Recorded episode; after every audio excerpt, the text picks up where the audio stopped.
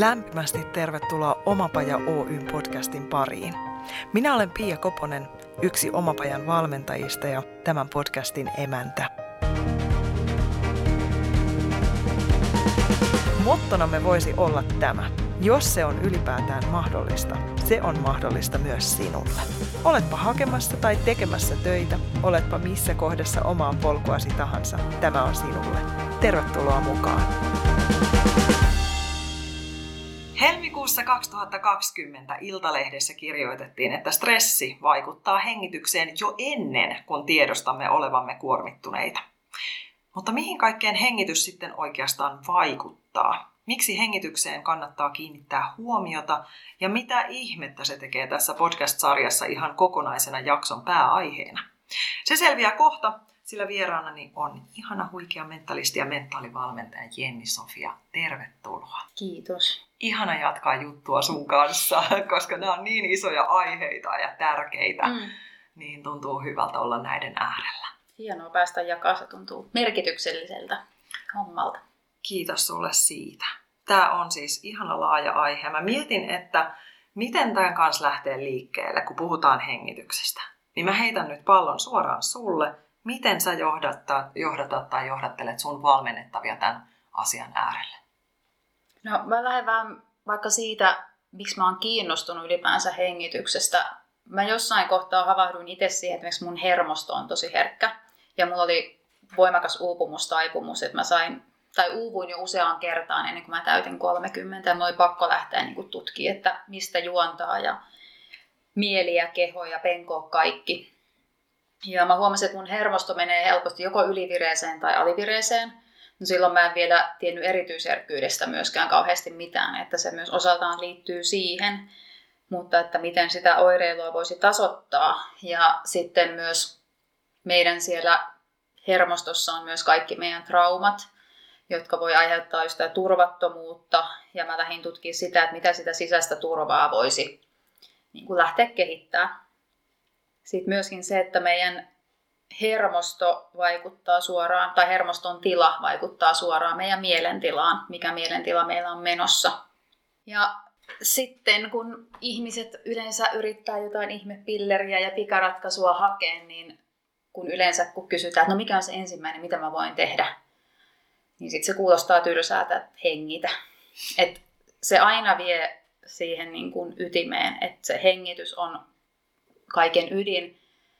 Ja mitä enemmän mä oon sitä tutkinut, niin mä oon vaan hämmentynyt, että mihin kaikkeen se vaikuttaa. On ihan käsittämättömiä, että moni semmoinen asia elämän varrella on löytänyt ehkä ratkaisun sieltä nimenomaan hengityksen puolelta, että mitä puutteita siellä on ollut.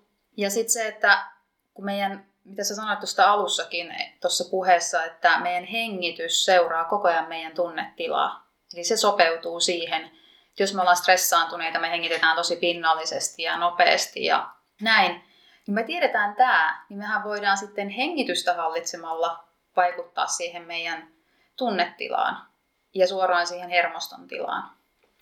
Ja kun stressissä me ollaan siellä taistelija-pakenetilassa ja se on tärkeä tila, mutta jos se kroonistuu, niin sitten se alkaa aiheuttaa todella monipuolisia ongelmia – niin miten me päästään takaisin parasympaattiselle lepää ja sulattele hermoston puolelle, jolloin me palaudutaan ja missä meidän pitäisi olla pääsääntöisesti ja jolloin meidän potentiaali on paremmin käytössä, me löydetään paremmin ratkaisuja ja mahdollisuuksia, kun me ollaan levollisia ja rauhassa, niin se hengitys on se suorin tie sinne. Ja kaiken tämän, tämän vuoksi se rupesi niin syvästi kiinnostaa. Ja sitten tässä just tämän koronatauon aikana sit opiskelin vielä hoitava hengitysvalmentajaksi sen takia, että näin, että se on niin kuin älyttömän tärkeä osa sitä omaa valmentajan osaamista, kertoa siitä, mikä on siellä tosi monen asian pohjalla. Ja niin kuin mä sanoin tuossa aikaisemmassa jatkossa, että kun se meidän keho on vahvempi kuin mieli, että kun me saadaan se keho rauhoittumaan ja palautumaan, niin sitten meillä on se mieli kaikki ne käytössä ihan uudella tasolla. Me saadaan se stressireaktio niin kuin rauhoittumaan ja siksi tämä stressinhallinta valmennuksena on ollut myös tämä todella ajankohtainen aihe tänä aikana, niin se on vaan syventynyt kiinnostus sitä kohtaan, mitä enemmän sitä on aihetta opiskella. kohta mennään tuohon hoitavaan hengitykseen, heti herää mielenkiintoa, että mitä kaikkea siellä opiskellaan, mitä sulla on kerrottu siellä. Mutta toi stressin hallintasana, mä tartun myös siihen, kun monesti mitä itse törmään, mä en tiedä onko tullut sulla vastaan, mutta tämä, että okay, opetellaan hallitsemaan stressiä. Ja sitten kun kaikki stressi ei ole kuitenkaan pahaa stressiä, että me vähän tarvitaankin sitä stressiä, ja sitten voidaanko me lopulta sitä hallita, tai jotenkin ihmisissä herää myös pelko, että okei, nyt jos mä niin kun elvytän mun palautumista ja teen itsestäni paremman palautujan, niin kuormitunko mä myös niin kuin enemmän, että tehdäänkö meistä vaan tehokkaampia tällaisilla tekniikoilla? Mitä sä ajattelet tästä? No mä en ainakaan näe, että me ollaan stressitilassa kauhean tehokkaita. Että se on ehkä se harhaluulo, että silloin kun me on kiire ja näin, niin me ollaan tehokkaimmillaan. Mutta kun se alkaa syömään kyllä meidän tehoja, että mä sanon, että kun me, meidän mieli ja keho on rauhassa ja me voidaan hyvin, niin silloin me ollaan tehokkaampia. Mutta tota, kyllä mä sanoisin, että siihen, sitä hermostoa me voidaan hallita ja siihen vaikuttaa niin kuin sopivassa määrin. Mä huomaan itse esimerkiksi kun tekee luovaa työtä, niin jos mä oon jossain stressissä ja hätätilassa, niin siinä on aika niin kuin kapeakatseinen silloin, että mä lähden yleensä siitä, pyrin, että mä oon niin kuin oikeastaan mä käytin, käänsin itse tämmöisen uskomuksen, minkä mä löysin aikoinaan itseltäni, kun lähdin tätä stressiä tutkimaan, että vasta sitten kun on saanut jotain aikaiseksi, niin sit saa levätä. Mm-hmm. Ja sitten mä että hetkinen, no tämähän voikin olla tämmöinen hyvin potentiaalinen uskomus luoda uupumusta. Ja mä käänsin sen niin päin, että sitten kun mä oon levännyt ja palautunut, niin sitten mä oon tehokas. Ihan. Niin mä lähdin niin kun, et pistämään ensisijalle sitä, että mä palaudun ja sitten mä oon niin kuin paljon tehokkaampi. Ja esimerkiksi nyt korona, mikä toi yhden jutun, niin mä lähdin tutkimaan mun niin kuin päivärytmiä, että mihin aikaan päivästä mä oon tehokkaimmillaan. Koska mä saan tämmöisen freelancerina hyvin pitkälle päättää, että mihin aikaan mä teen päivästä mun hommat. Niin mä löysin esimerkiksi vielä itselleni paremman rytmin, että mä oon tehokkaampi ja saan vielä enemmän aikaan ja ehkä niin kuin tiiviimmässä ajassa. Niin se on myös itsetuntemusta, että lähtee tunnistamaan myös semmoisia juttuja. Ja mä en tarkoita sitä, että pitäisi olla tehokas, niin kun, että, että tota, haetaan vain tehokkuutta, vaan sitä, että sä voit hyvin ja sä pystyt, niin kun saat aikaiseksi sen, mitä sun tarvii ja että sä jaksat sit tehdä niitä asioita, jotka on sulle hyväksi ja näin poispäin. Et en, en missään nimessä mitään yltiötehokkuutta hae, mm. vaan hyvinvointia. Se on siellä pohjalla ilman muuta.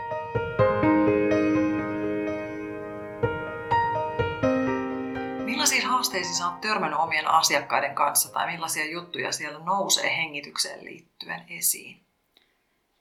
No kyllä se pinnallinen hengitys on se yleinen, että se jää tuohon rintakehälle se hengitys ja sitä voi lähteä ihan tutkimaan sitä, että laittaa toisen käden tuohon rintakehälle ja toisen patsan päälle. Ja kun sä hengität siinä ihan normaalisti, niin katsot vaan, että kumpi käsi sulla liikkuu. Ja jos sulla liikkuu se käsi siinä rintakehällä, niin se on yleensä se merkki, että kehossa on stressireaktio meneillään ja se hengitys vaan niin kuin toteuttaa sitä tilaa. Ja siksi se niin kuin pallea hengitys on se ihan ensimmäinen, että me osataan viedä se hengitys sinne vatsaan, sinne pallean alueelle, mikä on tärkein hengityslihas.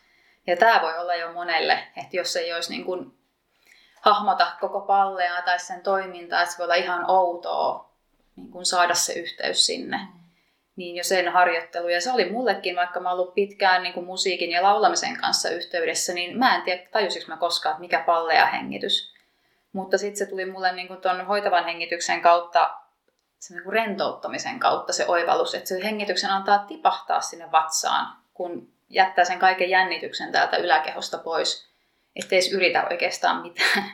niin vähemmän yrittämisen kautta ehkä itsellä löytyi kanssa yhteys sinne palleaan niin se on ehkä se, ja miksi se pallea on tärkeä, niin vakuushermo on meidän tärkein parasympaattisen hermoston hermo, joka vastaa siitä palautumisesta ja se kulkee pallean läpi. Eli jos ei se pallea pääse toimimaan, niin se vakuushermo ei pääse toimimaan. Ja se tuo kyllä todella monenlaisia oireita, koska se kulkee ihan tuolta aivoista suolistoon asti, niin kuin hermottaa kaikkea siltä väliltä niin sen toiminta on tässä ehkä se oleellisin löytää niin kuin takaisin, jos se on kadoksissa. Joo, toi vakuushermo on kyllä siis kiertäjähermo sellainen mm. kaveri, että huha, hei, sitä ei sen laajuutta ehkä edes hahmota. Kyllä, se on kiinnostanut myös kovasti ja sinnehän on muitakin keinoja vaikuttaa siihen kuin hengitys, mutta se on ehkä se nopein ja helpoin, mikä meillä on koko ajan mukana. Ja siksi se on ihan huikea työkalu, että se on tässä meillä. Me koko ajan hengitetään, niin miksi me voitaisiin hengittää paremmin ja niin kuin hyvinvointia tukevammin. Niinpä. No nyt se hoitava hengitys, mitä ihmettä se tarkoittaa, että jos lähtökohtaisesti se hengitys voi tehdä meille vaikka mitä, niin mitä on hoitava hengitys? Joo, no siinä ehkä tämmöinen uudempi ajattelu, mikä on täysin tieteellisesti niin kuin todistettu myös, niin liittyy hiilidioksidiin, koska me monesti ajatellaan, että hiilidioksidi on vaan tämmöinen niin kuin jäte, mikä me puhalletaan ulos ja that's it. Mutta puhutaan liikahengityksestä, jolloin se hiilidioksidi ei pääsekään tekemään sitä tehtävää siellä kehossa. Ja sillä on kaksi tehtävää. Eli hiilidioksidi on se, joka vapauttaa sen hapen sieltä verenkierrosta solutasolle asti. Eli vaikka me haukottaisiin henkeä tosi syvään ja kuvitella, että me saadaan enemmän happea, niin silloin se jää todennäköisesti vaan verenkiertoon se happi, koska se hiilidioksidi menee pellolle. Mutta kun se hiilidioksidi saadaan toimimaan, se vapauttaa sen hapen vasta meidän käyttöön oikeasti. Ja toinen tehtävä on rentouttaa sileitä lihaksia. Ja siksi tämä on yksi, niin kun, voi olla suuri tekijä astman takana. Eli tota, aina, ja kaikki allergiat ja tämmöinen tukkosuus ja nenän vuotaminen, eli sileitä lihaksia meillä on täällä niin kuin hengityselinten ympärillä, plus esimerkiksi virtsarakon ympärillä. Niin kaikki oireilu, mikä liittyy siihen, että ne supistuu, nämä lihakset, ja sun hengitystiet tukkeutuu, niin voi johtua ihan tästä hiilidioksidin. Eli tällä hoidetaan eniten, tai tämä on lähtenyt siitä, että niin kuin astmaa on lähdetty tutkimaan, tai astmapotilaita, ja siellä on saatu tosi radikaaleja. Mutta sitten niin kuin, se hengitys vaikuttaa oikeasti, no uniapnea on hoidettu, sitten mä sanoin, että miten se liittyy virtsarakkoon, eli siis tämmöinen, jos on aktiivinen rakko, eli joutuu käydä usein vessassa, niin se voi liittyä hengitykseen, mitä mä en tullut ikinä ajatelleeksi. Kaikki kuorsaus ja uniongelmat ja stressi, narskuttelu, se on niin laaja kaari niin kuin oireita, missä se hengitys voi olla niin kuin takana. Ja sitten se ihan ensimmäinen ohje, millä se hiilidioksidi saadaan käyttöön, että sulje suu, eli nenän kautta hengitys. Eli me helposti aletaan hengittää suun kautta viimeistään, kun me vähänkin hengästytään ja luulee, että me saadaan enemmän happea. Niin se voi tuntua alusta tosi oudolta hengittää nenän kautta, mutta mä rupesin esimerkiksi treenaamaan, tai kun mä juoksen tai teen mitä tahansa urheilua, liikuntaa, niin mä en ikinä olisi uskonut, että mä voin hengittää nenän kautta, kun mä juoksen. Mutta mulla on palautuminen muuttunut aivan radikaalisti. Uh. Kun mä ennen saatoin, että jos mä käyn juoksemassa, niin mä oon loppupäivän vaan ihan loppu.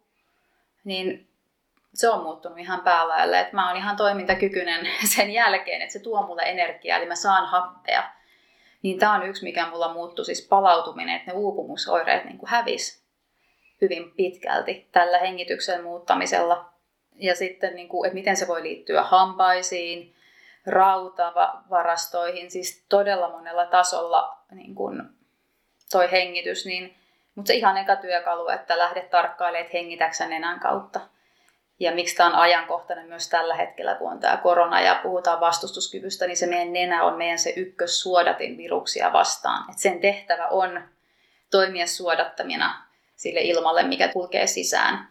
Niin se on yksi meidän niin kuin vastustuskyvyn isoin niin kuin vaikutin niin siksi se on tärkeää. Ja maskeissa voi olla se ongelma, että ne altistaa suun kautta hengittämiselle ja silloin ne pienentää sitä maskin vaikutusta. Eli jos käytät maskia, niin tarkista, että sä hengität nenän kautta, niin sit sä saat sen niin kuin oikeasti sen hyödyn niin kuin tuplattua.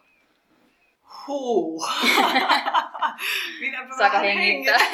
niin, nimenomaan. Siis tää on ihan jotenkin tuntuu, että minkä takia koulussa ei opeteta yhtenä aineena hengittämään? No, se on hyvä kysymys. Ja sitten mäkin just tämä hiilidioksidin vapauttajana, tai hiilidioksidihapen vapauttajana, niin se on ihan ne Borin efekti, minkä voi ihan vaikka googlata, että se on ihan tieteellisesti niin tutkittu, että mitä siellä tapahtuu. Mutta se, että miten meillä opetetaan hengityksestä, niin hyvin päinvastaisia asioita. Ja nämä on kaikki, että mulla on ollut niin valmennuksissakin niin terveyden huollon ihmisiä ja sanoi, että no kyllähän tämä niin näin periaatteessa menee. mutta niin kun, näitä ei tulla ajatelleeksi. Sitten nykyään, kun no, lääkkeet ja teollisuus ja raha ja valta, niin sitten tämmöiset lääkkeettömät vaihtoehdot, niin ei niitä ehkä niin haluta edes tutkia mahdollisena, koska se on ilmasta ja halpaa. Ja tässäkin yksi työkalu on semmoinen, että tuommoisella ihoteipillä niin yöksi teippaa suun kiinni. Ja sillä sä voit testata, että hengität sä yöllä nenän vai suun kautta. Mm. Ja sillä on niin kuin monella nukkuminen muuttunut ihan, että huomaakin aamulla, että vitsi mä en ole ikinä nukkunut näin syvään. Eli silloin kun me hengitetään nenän kautta yöllä, niin me pysytään siellä parasympaattisen hermoston puolella, eli me palaudutaan. Kun se nenähengit, kun anteeksi, suuhengitys aktivoi just sitä rintakehää, missä on ne taistelija- ja reseptorit, niin me saatetaan olla vielä yökin siinä stressitilassa, eikä me palauduta. Eli myös se merkki, että jos aamulla herää väsyneenä, niin se, että sä et ole yön aikana palautunut, niin siinä voi olla tämä suun kautta hengittäminen takana, missä sitten on oireilua, niin kuin vaikka kuorsaaminen ja hampaiden narskuttelu, plus uniapneat ja muut uniongelmat. Niin se on kanssa, mikä kannattaa ekaksi niin kuin tarkistaa. Mutta hoitava hengityskursseilla pääsee näissä niin kuin syvemmälle. Että tämä on kyllä itsellä semmoinen, että koko ajan löytyy uusia juttuja tästä, että mikä se vaikutus oikeasti on.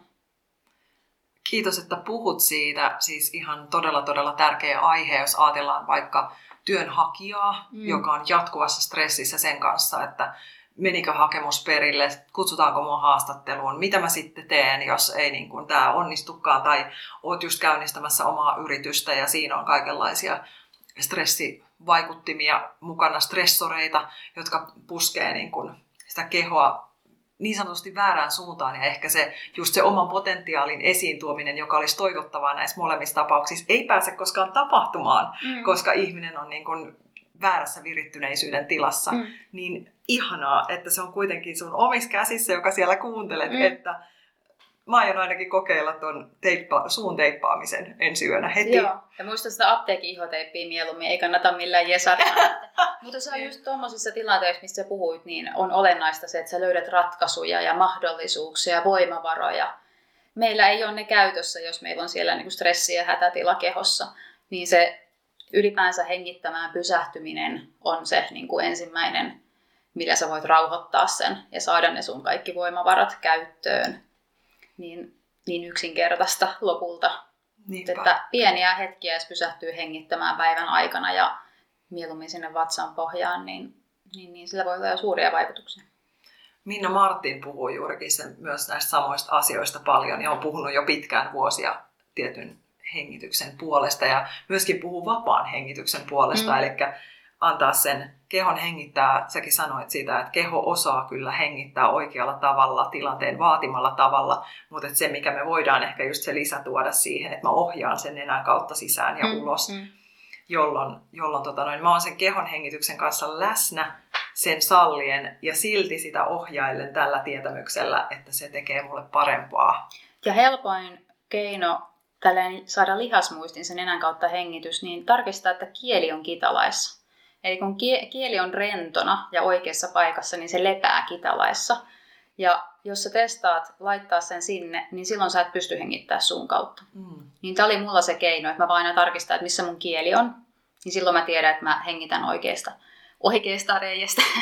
niin tota, ja tämä on myös jännä, että jos on lapsena ruvennut hengittää suun kautta, niin se vaikuttaa, miten sun hampaat muodostuu. Eli se kitalaki ei pääse muodostumaan oikealla tavalla, jos se kieli ei ole ohjaamassa sen muodostumista.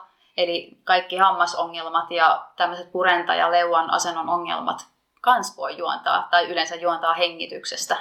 Niin on aika huikeita, että sitten kans hammaslääkäreille toivotaan, että tulee tätä tietoutta lisää sit ohjata jo siinä kehitysvaiheessa, jos huomataan, koska jos sillä on lapsena jotain flunssakierteitä ja muita, niin ne voi jäädä tavaksi huomaamatta. Ja sitten siellä voi syntyä sitä astmaa ja muuta näitä oireilua, uniapneaa ja muuta vaan siitä, että se suuhengitys on jäänyt vahingossa päälle.